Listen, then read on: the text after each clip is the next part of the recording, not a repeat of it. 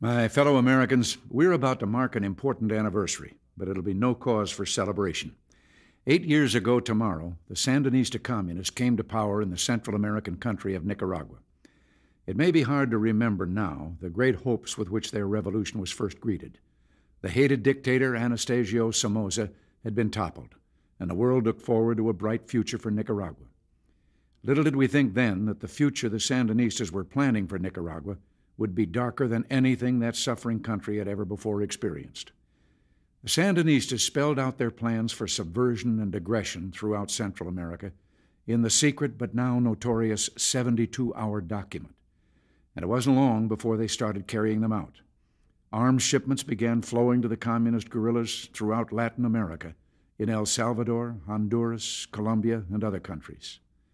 Within Nicaragua, the Sandinistas quickly built up the apparatus of a police state, closing churches and extinguishing the free press.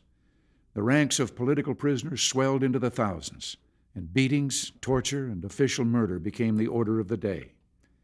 Meanwhile, the Sandinistas began a campaign of slaughter against the peaceful Miskito Indians. One in every ten Nicaraguans is now a refugee, leaving home, family, and friends to escape the oppression inside that country. If the Sandinistas get their way, the torment of that sad country will soon spread throughout the entire region, engulfing the young democracies that surround Nicaragua.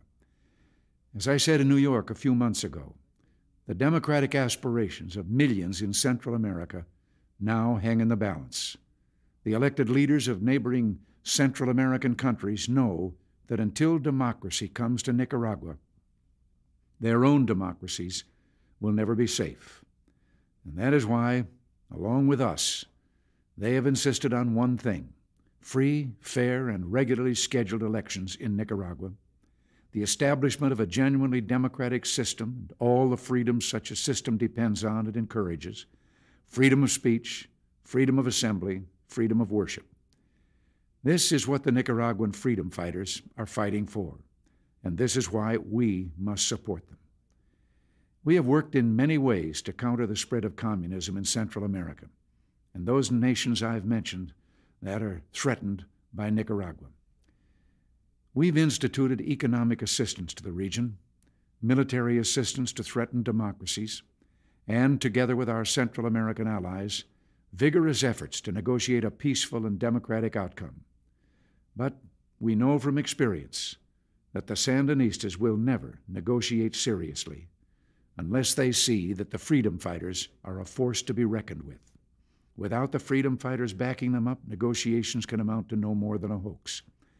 Believe me, the current efforts of the Central American democracies to seek a peaceful and democratic outcome will not succeed if the communists think that all they have to do is wait a few months and see if this country still has the resolve to support those who seek freedom in Nicaragua. The Soviets have spent over a billion dollars to prop up the Sandinista regime and to defeat the freedom fighters.